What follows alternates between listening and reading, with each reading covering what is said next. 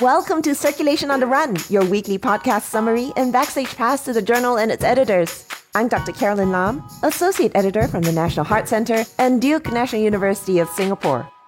Our feature paper today presents the first information on the impact of cardiovascular health in middle age and the burden of morbidity in older age.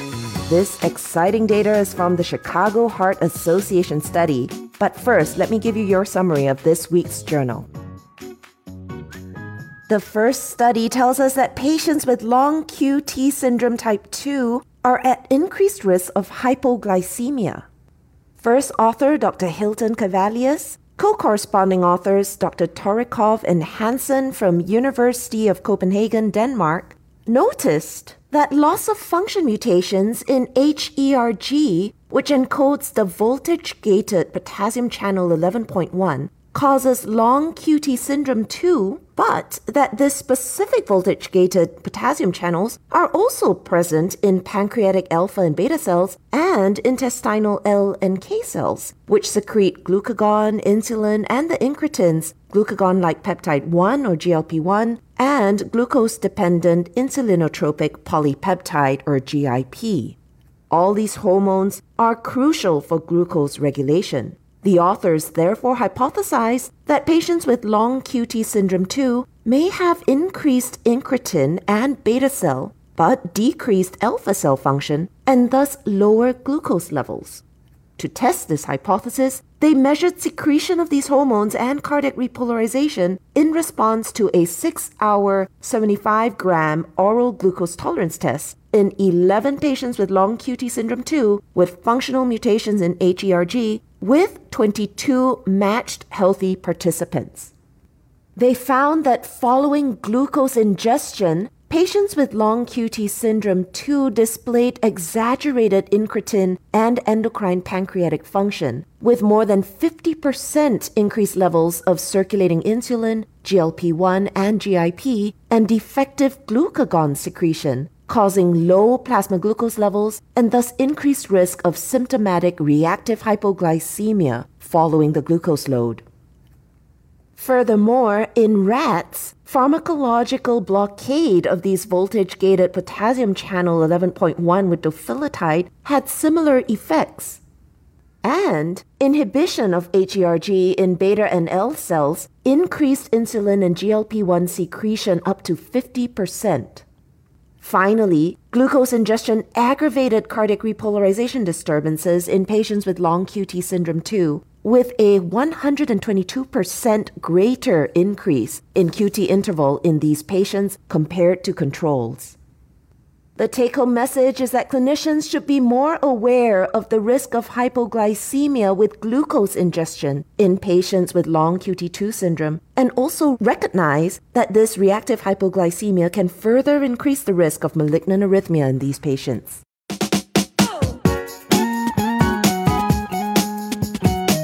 The next paper is the first study to describe the risk of myocardial infarction after discontinuation of thienopyridine therapy in the DAPT study, or the dual antiplatelet therapy study.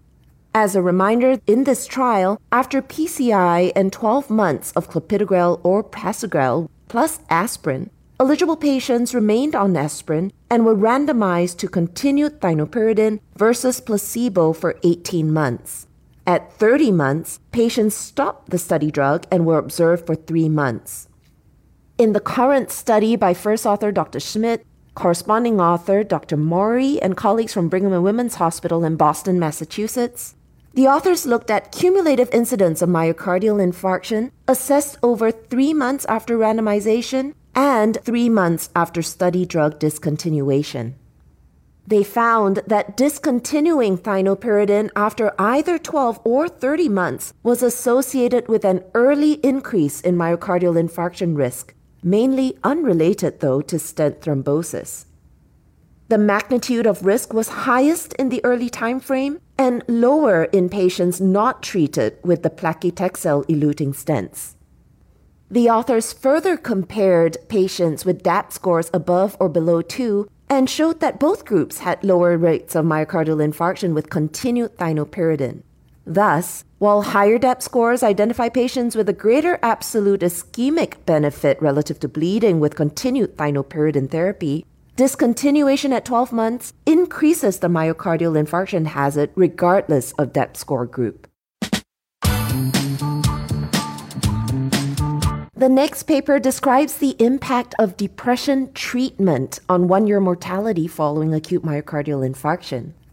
Dr. Smolderen and colleagues from University of Missouri School of Medicine in Kansas City looked at the TRIUMPH study, which is an observational multi-center cohort study that enrolled more than 4,000 patients with acute myocardial infarction between 2005 and 2008 from 24 U.S. hospitals.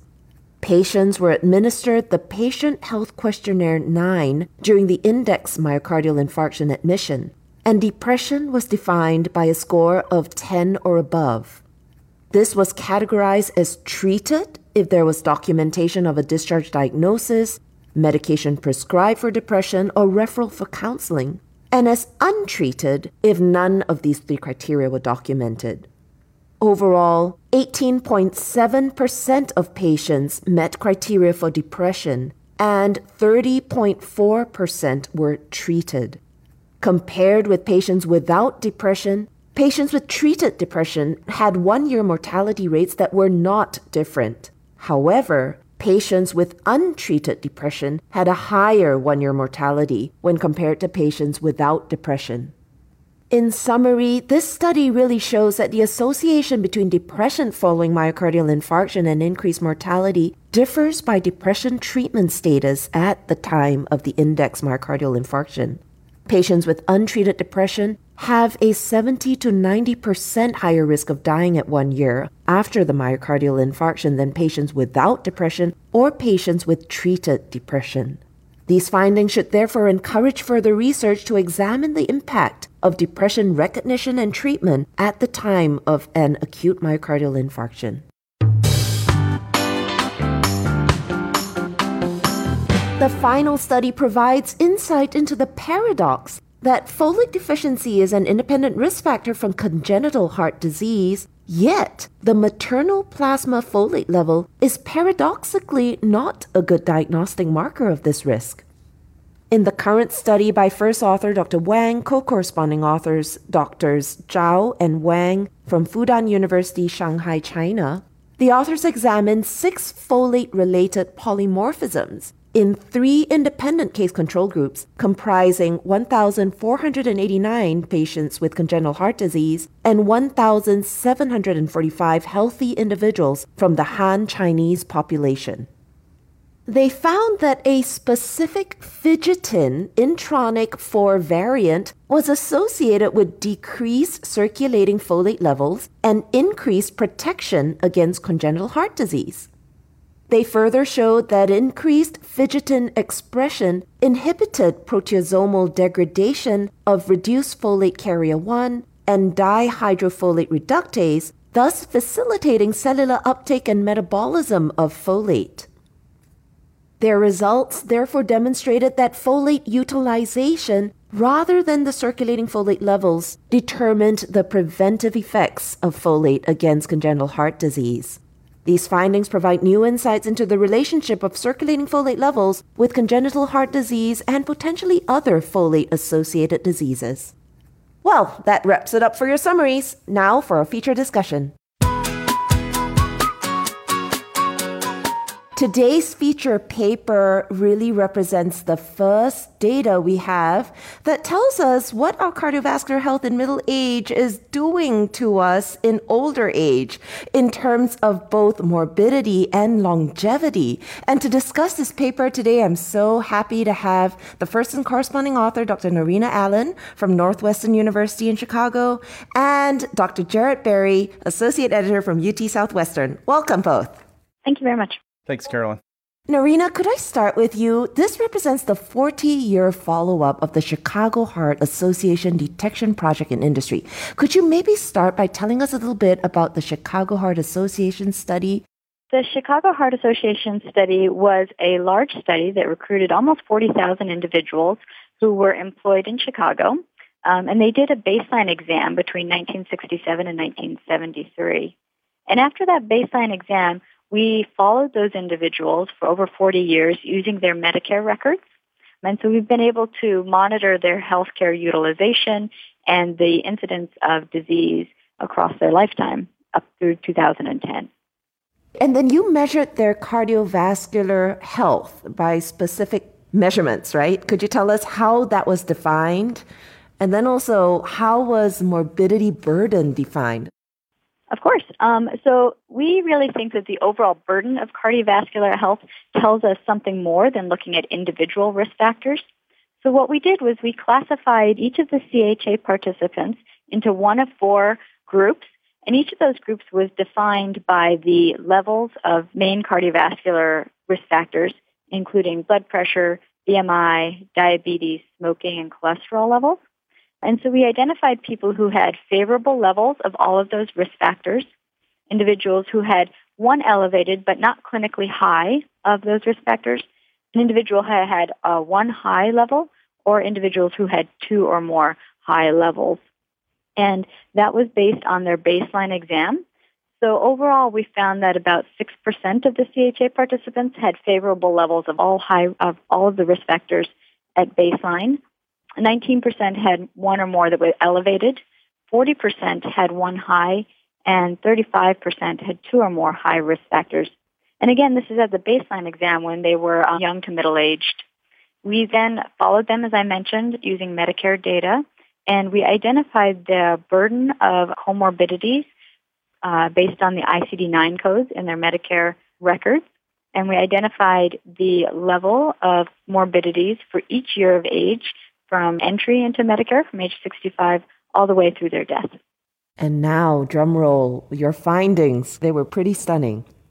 Yeah, as you mentioned when you introduced the study, this study is really the first to look at the whole of an individual's later life, meaning not just looking at the incidence of disease or longevity, but taking those both into account. So what we were particularly interested in was looking at the cumulative burden of morbidity in older age and the relative proportion of life that people live with cardiovascular or all-cause morbidity. So what we found was that individuals who at baseline in young and middle age had favorable levels of all major cardiovascular risk factors lived longer by almost four years, but they also delayed the onset of all-cause and cardiovascular morbidity by four and a half and almost seven years respectively.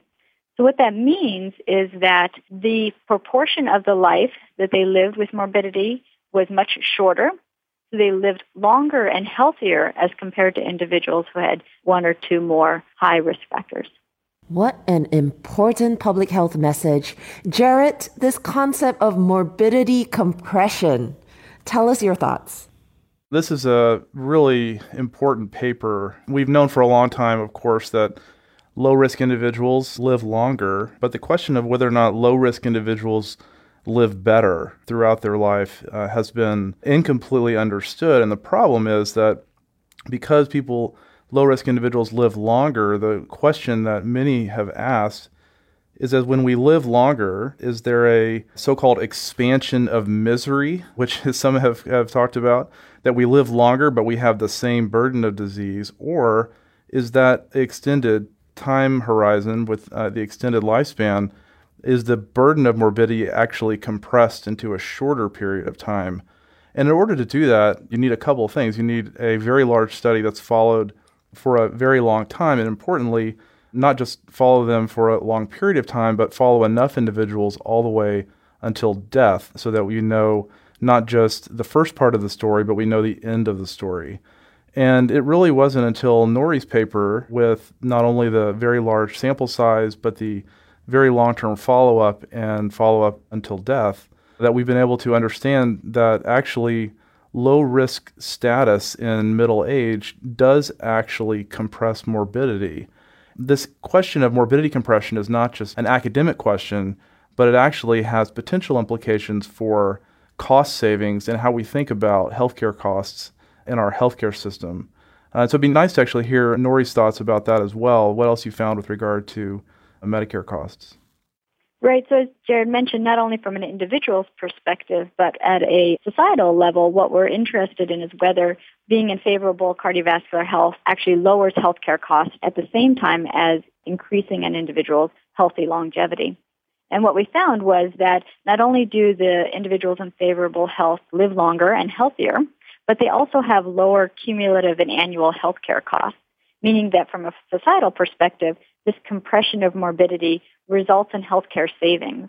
And we really think that it's a strong message that provides support for earlier prevention efforts, not only to improve an individual's quality of life, but to reduce the healthcare costs associated with later life morbidity. Indeed, again, what an important message to live longer and better and to save societal costs. We need to get healthier cardiovascularly in middle age. Now, what really scares me though is the statistic you told us a bit earlier.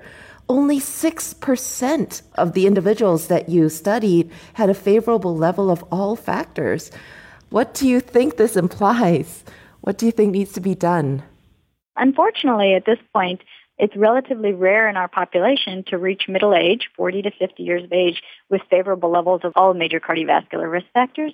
And I think my research is really focused on trying to identify ways and times to intervene to really help promote cardiovascular health early in life. And I really think that we need to work hard to prevent the occurrence of these risk factors or the elevation of these risk factors much earlier in life. So that means even before the age of 40 and much earlier than that, we really need to be focusing on preserving cardiovascular health so that by the time individuals reach later life, they can have a good quality of life and a lower morbidity burden and a longer, healthier life. I think the, the issue of the fact that low risk status is rare is that's a challenge that we continue to wrestle with as a society and as investigators interested in this area and how to improve that. You know, when you look at your data, Nori, I guess maybe one silver lining here is that we do see that, you know, when you look across the strata of risk groups, that it wasn't just the low risk individuals that seemed to benefit. It did seem that there was uh, a little bit of a dose response. The goal, obviously, is to promote low risk status, but if we could limit the prevalence of those at the highest risk and shift them down a little bit, that could also have potential implications. I'd be interested to hear your thoughts about that. I think that's very accurate. There really is kind of a dose response level so that every risk factor that's favorable adds a benefit. And the more we can do to reduce the high risk factors over time, the better the long term outcomes are likely to be. And so I do really think that prevention doesn't only have to exist before the development of the risk factors, but also there's a benefit to reducing risk factors that may have already developed or are elevated into trying to reduce their levels. I will say that I think that's a, an interesting next step that we really want to look at and try and think about how best to intervene even at middle age and help improve outcomes much later in life. Mm-hmm. Thank you, listeners, for joining us today. I'm sure you agree it's such an important message. Share it with your friends and tune in next week.